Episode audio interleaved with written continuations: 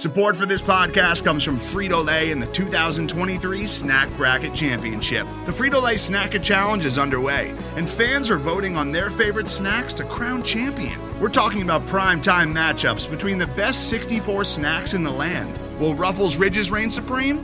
Can Doritos defend their dynasty? Or will Smart Food use their smarts for a surprise upset? Only you can decide. Get in on all the action for a chance to win up to $1,000 or a year's worth of snacks. Let your snacks be heard. Just go to fritolaysnacket.sbnation.com to vote and enter for a chance to win. No purchase necessary. Sweepstakes ends April 3rd, 2023. Void where prohibited. Year's worth of snacks awarded in the form of 52 coupons, each good for one bag of chips. See official rules at fritolaysnacket.sbnation.com.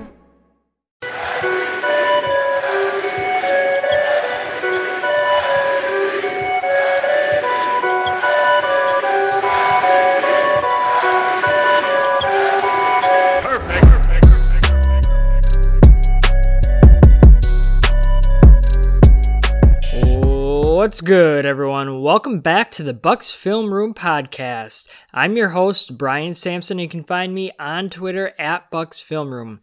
I write about the Milwaukee Bucks for Brew Hoops, Brew Hoop, and Forbes Sports. Find this podcast on iTunes, Spotify, wherever else you listen. Just search for the Brew Hoop feed and you can find it under there. It comes out every Thursday morning, so make sure to continue to checking in. I really appreciate you guys. You know, our numbers are doing great. It'd be swell if you guys would be so kind as to give us five stars and leave a friendly review. It helps the podcast become more noticeable on iTunes. We're using their algorithms, equations, or whatever. I just would really appreciate that. That would be awesome. Today, we continue breaking down individual players and we'll continue to double up here so that way we can make it through everybody before the start of the season or before the start of training camp, hopefully. So, we're going to go through Sterling Brown and Pat Connaughton today, each of whom will be fighting for a spot in the rotation behind Khris Middleton and, and Wes Matthews. So, we'll continue to follow the same format where we look at the player's strengths weaknesses, and the best and worst case scenarios for them in the upcoming season. First, I'd be remiss if we didn't at least touch on the FIBA World Cup. USA lost to France the other day, which officially eliminated them from earning a medal. They do play Serbia still, but that game basically means nothing. A lot of fans, you know, have been confused about Khris Middleton and Brook Lopez's play in this tournament. And, you know, I don't, I kind of care. It's a little discouraging that they're not doing better. I know Middleton had one game at least where he led the team in scoring with 15 points. Otherwise, he's kind of been quiet. Brook Lopez, he hasn't really found the floor consistently, hasn't really gotten playing time consistently, even against a Rudy Gobert. But I think, you know, it's not a huge deal in that area. It's, you know, the Bucks offense is the way that it's structured, it's created for guys like Middleton and Lopez to thrive. That's not the same with this Team USA offense. You know, this Team USA offense is completely built differently. It's basically a bunch of random guys and Middleton Lopez, they haven't found their footing. They have struggled a little bit, but I don't read too much into it. You know, I would look at their larger body of work and what that really means. You know, they're outside of the Raptors playoff series, Middleton played fairly well. Lopez played fairly well. And so I would look at the larger body of work. I'm not going to be too worried about just this handful of games. The court, you know, it shrunk a little bit with the three point line not being as far. That definitely detracts from Lopez's ability. You know, Middleton, that can hurt him as well. It does play a little bit more into his mid range game, but it's less room for him to operate. And so this experience overall is still a positive for each of these guys. You know, they're not really overtaxing themselves. I've seen some people worried about what it means for their bodies. It's making a long season even longer, but I mean, they're not, it's not like they're going out there playing heavy minutes, playing hard basketball. Both of them have been pretty limited. Middleton definitely has gotten a lot more playing time, but it's not as if he's out there just overworking his body. He's still working on his game. He's getting this opportunity to play in in an environment that can be somewhat similar to the playoffs as far as what's at stake. So I think, you know, the experience is a positive. I'm not worried about fatigue. They'll be smart. It's a long regular season, but Budenholzer did a great job last year of really taking care of his guys. He'll make sure to do that again. So yeah, overall, maybe a little discouraged that they aren't having great performances, but overall, don't read into it too much. All right, so moving on to the player previews, let's begin with Pat Connaughton. He is in the second and final year of his contract with Milwaukee and will only earn $1.72 million this season. That's a steal. Uh, he'll be an unrestricted free agent next season, so the Bucks will have to figure out what to do with him then, and a lot of it will depend on how he plays this year. In his first year at the Bucks in 2018-19, he appeared in 61 games, starting two of them, and averaged 20.7 minutes, 6.9 points, 4.2 rebounds, and 2 assists per game, all while shooting 33% from downtown. Let's jump right into his game by looking at his strengths. So overall, he's a hustle player. That's what he is. He'll dive into the stands. He'll get on the ground on the floor for loose balls. He'll come flying in with his great leaping ability and grab rebounds. You know, he that's the type of player that he is. He understands that and he uses that to his advantage. He's a great hustle player. His leaping ability is another strength. He loves to show it off. I mean, how many times last year could you can you remember you know just him going flying into the middle of the pack grabbing a rebound showing off that leaping ability around the rim um, which i mean he's a good finisher around the rim. He made 67% of his shots around the hoop last year according to cleaning the glass which ranks in the 83rd percentile among wings. So that's really nice to see from Connaughton. He loves to use his leaping ability around the hoop. He can go up there and surprise a number of players by throwing it down in traffic traffic. You know, he's really has become adept at that, or even if it's just laying the ball and he's got some nice touch around the hoop. So I think that's really something that he has going for him. I, I talked about it or wrote about it a little bit last year or twice, I think, so maybe a lot, about how he's a great cutter. He doesn't cut all the time, but when he does, he is really effective at it, and he should really look to do that a little bit more this season. You know, he's a guy in this offense who will kind of get lost when Giannis has the ball, when Middleton has the ball. And so if he's in the corner and his man isn't paying attention, he should look to cut baseline more often. He should look to curl off of their double series or their strong series when they send that double down screen, which also I just wrote about at Brew Hoop, so make sure to check that out. I jumped into the you know breaking down video about the strong series that the Bucks run in their offense. So I think, you know, Connaughton getting back to him can really benefit from cutting to the hoop more often and using that.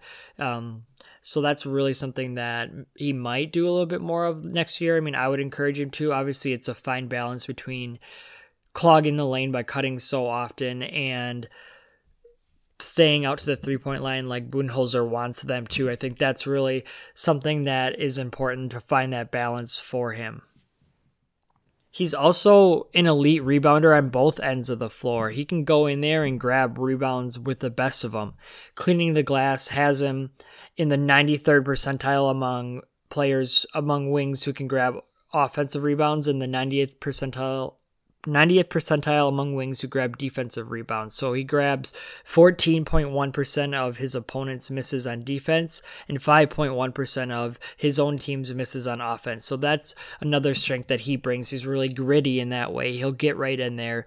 You know, even though he's on the slider side of a player, he can use his jumping ability, again, his leaping ability to grab those rebounds in traffic he also he knows his role on this team. He doesn't try to do too much. You know, he understands he's there to space the floor, shoot the ball when he's open, cut occasionally, play hard on defense, and so he really knows his role on this team. And that seems to be an overall theme with Bucks players. You know, you don't really have a lot of guys going outside of their skill set to try to produce. And so he's another guy just knows his role and it may seem like a silly strength, but it's such an important aspect, especially when the Bucks rely on that team ball and they move the ball around. It's kind of an equal opportunity scoring uh, offense at times. And so knowing his role is really critical.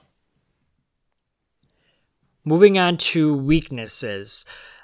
You know, one of his biggest weaknesses is that he's mostly limited to one position. You know, he can only play the shooting guard, and that's on both ends of the floor. Uh, he's not quick enough to defend point guards. Sometimes, you know, he gets that those feet that kind of get stuck in the concrete, and so he's not quick enough to defend ones. He's he has a little bit of size, you know, he's listed at six five, but he's just not strong enough to defend small forwards on a consistent basis either. And so he's really limited to to sh- playing shooting guard on both both ends of the floor. Um, he can defend threes and he can defend ones in a pinch. However, he'll mostly be used at that shooting guard position. Last year, he spent 78% of his time at the two. Um, he did play some small forward in Portland the year before that in 2017, 2018. But overall, you know, he's he's as much of a one position player as I think that we'll see today, especially from somebody who plays on the wings another weakness that he has is he's undisciplined on his closeouts.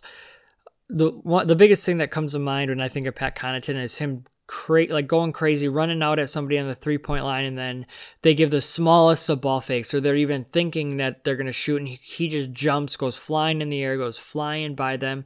He does get a fair amount, a good amount of blocks and tip shots on the perimeter that way.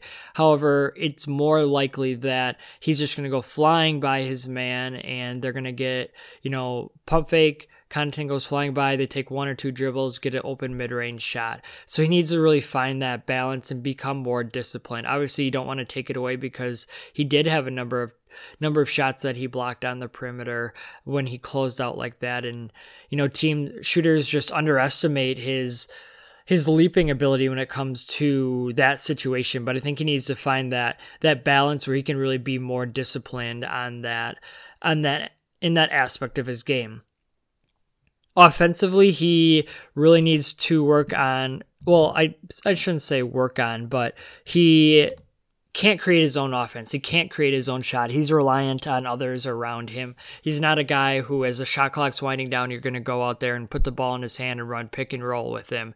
He's a guy who's going to space the floor and who's going to hit the open shots when his man leans in to help or if his man falls asleep. That's really his role. He can't create his own offense. It's it's not realistic to expect him to do that, um, which is fine, but it's also, you know, what makes him a role player and a limited player in the NBA. He's also not a consistent outside threat. He had he struggled early in the season with his with his three point shooting, and that cost him playing time. He, when he finally got a shot going at the end of the year, bang, he got consistent playing time. Funny how that worked out. But overall, you know, he's just not a consistent outside shooter. He he made what was it, 33% of his let's see, he made yep, 33% of his three-point shots last year, which is below average and that's not good enough. He shot 28.8 28.8% from the outside before the All Star break, but then that jumped way up to 38.2% after the All Star break. And so that really uptick in his three point production came with, you know, an uptick in his playing time. So it'd be really nice to see him do that to increase his consistency. But overall, you know, that's been kind of a theme is he's a hot and cold shooter. You can't always rely on him. And, you know, when he finally got a shot, going, he, he earned playing time. Is as simple as that. So, to take a look at some of the scenarios, let's begin with a best case scenario for Pat Connaughton. As you know, there are a number of guys that are that will be fighting for time at that spot behind Wes Matthews. We got two guys that we're talking about today, Pat Connaughton and Sterling Brown. Kyle Korver could be another one. Donte DiVincenzo could be another one. George Hill will probably get some playing time at the two. And so that that's really a cluster where Budenholzer is going to have to figure it out. So I think the best case for Connaughton is that he earns that playing time. He's the guy who continues his hot streak from the postseason, from the end of the regular season, and carries that over into training camp in the beginning of the season, and he earns that time. In order to do so, he'll probably have to knock down his threes on a consistent basis. I'm not asking the world of him, but if he can just get that number up to 36, 37%, you know, right about average for an NBA player, that would go a long way. You know, the Bucks are going to be looking for those shooters, especially after the Eastern Conference Finals. You know, opposing coaches their blueprint for Giannis is going to be to pack the paint and make other shooters beat them. especially guys who aren't named Khris Middleton. They're going to pack the sh- pack the paint on just about everyone until the Bucks can consistently prove that they're ready to step up and to make these open shots. And so Connaughton will have to be able to do that. Will have to prove that he can do that in order to earn playing time. I would also love to see him learn how to control his jumping more, especially on closeouts. And it's really important, like to talk, like I talked about, for him to find that balance in that area. It's Far too many times he goes flying by, leaving his teammates at a disadvantage on the defensive end, and a lot of times that can lead to easier scoring opportunities for the offense. So I would really like him to find that balance, become more disciplined, but still use that attribute to his advantage. You know, you don't want to completely take that away. That's a big part of his game. It's a big part of what makes him who he is as a player. I think it's just about being more disciplined and controlling that aspect, especially on closeouts the last thing for best case scenario is that he continues to get rebounds and make hustle plays for the Bucks. They need they need that gritty player who can come in and do that. They need that guy who can fly in from the three point line and grab rebounds in on offense who can do that as well. And so he proved that he could do that last year. And so it'd be nice for him to continue to do that and continue to be you know the Bucks thrive when they can get that defensive rebound and get out and run and so, if they have guards who can crash like that, that just makes it a lot more likely that they're going to be able to get the rebound and, and run. So, I think that would really be a great attribute for for Connaughton to add to this team is to be able to, you know, jumpstart those fast break and give Milwaukee more opportunities or continue to allow them to have a lot of opportunities to get out and run in transition. All right, so the worst case scenario would be, you know, for me, a lot of it just comes down to his three point shot, and he continues to be inconsistent with it. And he doesn't get hot this time. He stays right around that 32 33% mark. I think that would really be the downfall of Connaughton's game, is if he does not rediscover his consistency that he found toward the end of the season and in the playoffs. So I think that would really make it hard for Budenholzer to put him on the floor, especially with that plethora of the plethora of other players that Milwaukee has. So, really, the worst case scenario, especially offensively, is that he continues to be inconsistent with his three point shot. Then teams sag off of him and he can't get to the rim like he did last year. You know, they don't have to respect his outside shot. They aren't playing up as tight. And so they sag off and he's not able to cut to the hoop or he's not able to curl uh, off screens like he did last year, and and then that ends up not only taking away his three point game, but then also his great finishing ability at the rim, like he displayed. So it kind of is a domino effect. There, it really be hard for him to earn playing time if he isn't able to keep his three point shot up at least to thirty six percent you know, defensively, he continues to be undisciplined in trying to block shots, and and that really starts to deter Budenholzer from playing him consistently, especially when he has other guys who are going to be more disciplined in their closeouts and keep guys in front of them or do whatever the scheme calls for. So I think that would be another worst case scenario is that he continues to to be undisciplined on his closeouts and and also one thing that might hurt him is if he's forced to play out of position. So talked about you know that sh- the shooting guard really being his primary spot on the floor where he can thrive. But if he's forced to play out a position at either the one or the three say other players are injured you know and he's forced to step up at other times that could really take away from his effectiveness on the court and really put him at disadvantages as far as his ability to beat his man one on one or different things like that or or defensively you know if he's forced to defend point guards or small forwards that would really put him at a disadvantage and in turn and in turn the team at a disadvantage as well. So i think that would really be a worst case scenario is if he's forced to play a different position than today's episode is brought to you by cars.com with over 2 million vehicles and 50,000 more added every day, Cars.com will match you with the perfect car for you, your budget, your life, your style. And if you're ready to say goodbye to your current car, Cars.com will get you an instant offer to cash it in. Just start by entering your license plate and get matched with a local dealer who will write you the check. So whether you're looking to buy or sell, just go to Cars.com. It's magical shooting guard primarily. All right, well, that wraps it up with Pat Connaughton. Let's move on to Sterling Brown. Brown is also in the final year of his contract, and his rookie deal will expire after this season, and he'll be a restricted free agent next year. In 2018-19, he appeared in 56 games for the Bucks, starting 7 of them, and he averaged 17.8 minutes, 6.4 points, 3.2 rebounds and 1.4 assists per game while shooting 36.4% from downtown. And similar to Connaughton, you know, he was in and out of the lineup at various points in the season. He began the season outside of the rotation, earned his way in there and about a month or so into the year and then basically was a part of the rotation for the better part of the season he missed a good chunk of time with a right wrist injury but then when he recovered at toward the end of the regular season he came back got into the rotation. He started you know in the playoffs against the pistons ended up losing that spot lost his spot in the rotation really for the better part of the playoffs. And so we'll see what this season holds for him. His strengths as a player will start on the defensive end. He's really a solid, gritty defender. He didn't take a leap in his second season like some of us thought. You know, he flashed in his rookie year like he really might be able to be an above average to very good defender.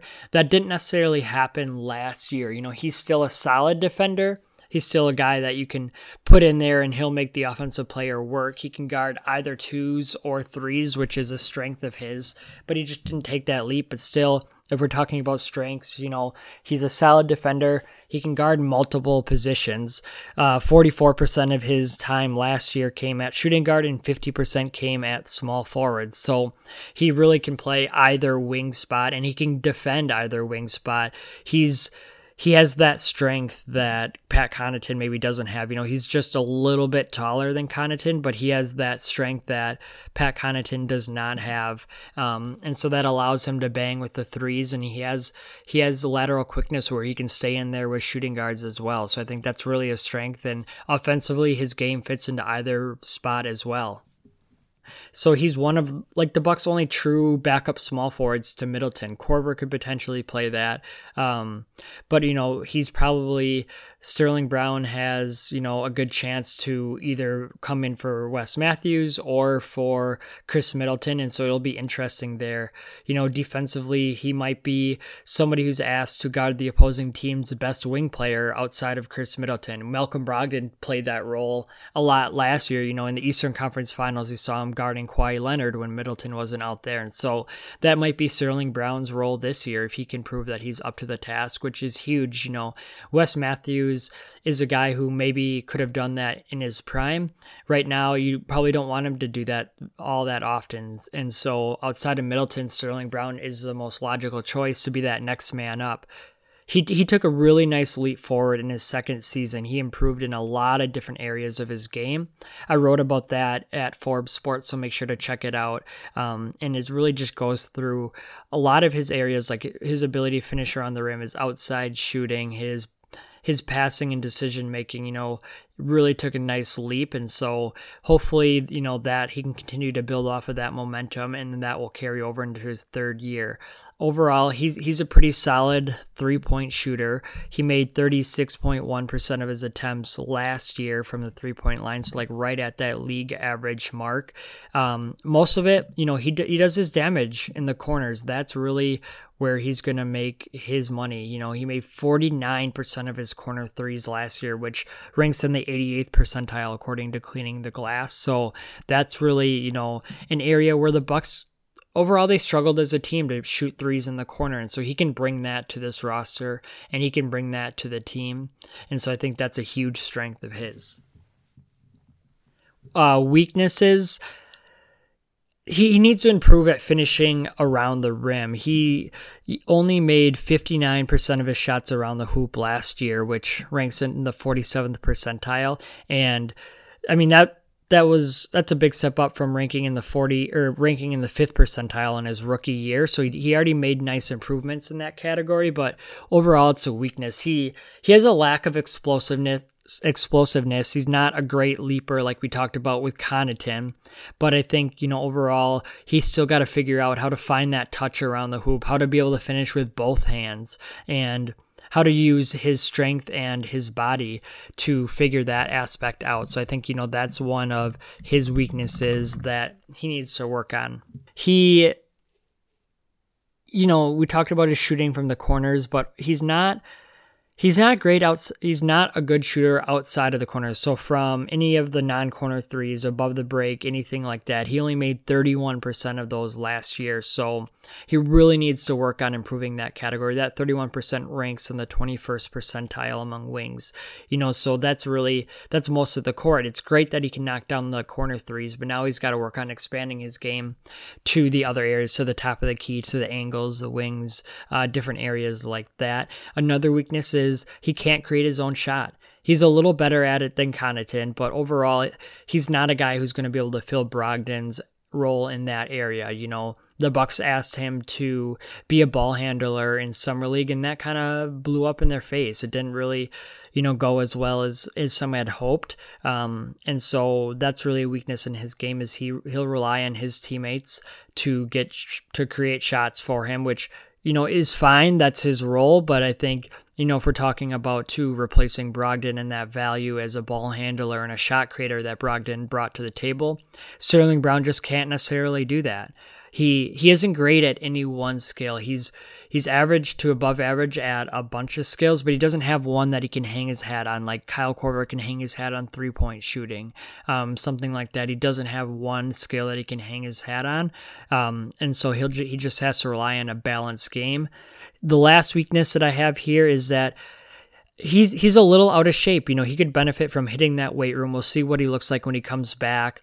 You know, he's not the most chiseled player, but I think he could benefit from losing a few lbs and you know just tightening up his body and getting into a little bit better shape in the NBA. You know, I think that would help him on both ends of the court with you know with his conditioning, with his ability to finish around the hoop, with his defense. I think that would go a really go really go a long way for Sterling Brown. Best case scenario, is that he takes another leap forward in his third season. He did great at improving his game from his rookie year to his sophomore season. So, best case is he continues that and takes another leap here in this third season. He's able to improve his three point shooting. He was right at about league average at 36% last year, so he, he bumps that up to 37 to 30 or 38% this year. You know, we're not asking the world of him, just that slight intake, and and that would really make him a real threat from the outside, and he would diversify his his game as far as being able to shoot from all areas of the floor and not just the corners. So I think that would really be a huge aspect. You know, if the Bucks put another shooter out there who's not just league average, but who's better than that, like that would be amazing. That would be something something that would benefit their whole team, something that would go a long way into forcing opposing defenses to not or to respect the Bucks shooters a little bit more and not just sag into the lane like the Raptors did in the Eastern Conference Finals.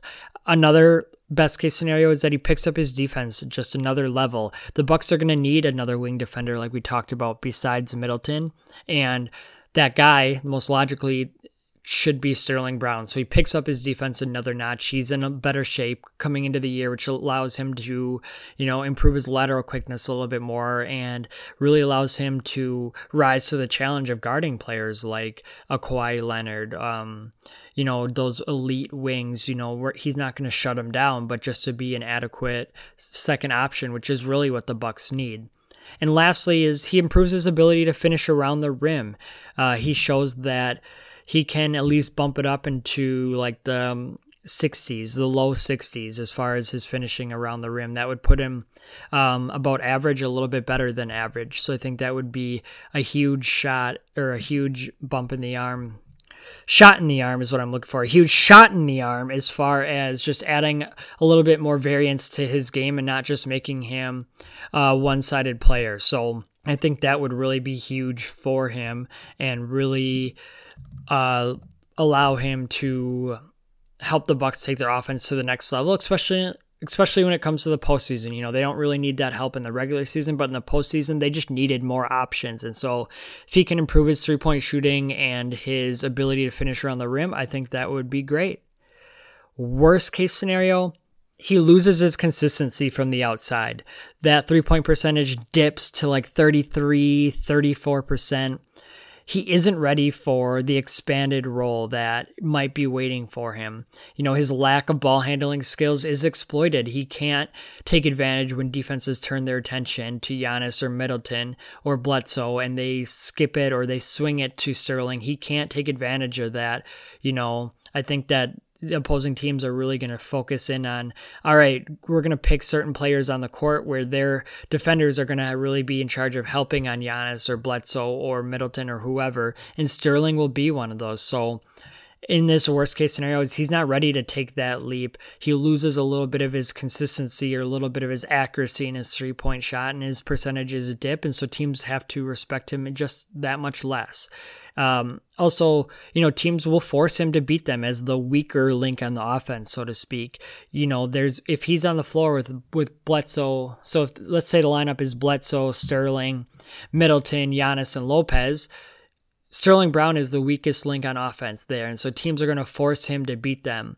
And he's going to have to either prove that he can do it or that, that he can't. In this worst case scenario, he can't take advantage of that. And he isn't able to make opposing teams pay for paying him very little attention on offense. And so I think that would be a worst case scenario defensively, he gets eaten alive by these better wings that he'll likely get asked to defend, and he proves that he's not up to the task. Now, this does not sound like Sterling. Sterling Brown is a grinder. He works hard. He will give it his all, but sometimes you can just be physically outmatched, and, and in this worst case scenario, that's what happens is he's physically outmatched. He can't rise to the challenge, and the Bucks are left asking Middleton to be the primary defender night in and night out on the opposing team's best wing player, and so that would really take a lot out of the Bucks' second best offensive player, and his play would probably suffer on offense. So I think in the worst case scenario, it's that domino effect for if Sterling's not up for the challenge, then what will that look like for his teammates as well? Well, that's all that I have for you today, folks. Thanks for tuning in, and don't forget, you can follow me on Twitter at Bucks Film Room. I hope to catch you next time.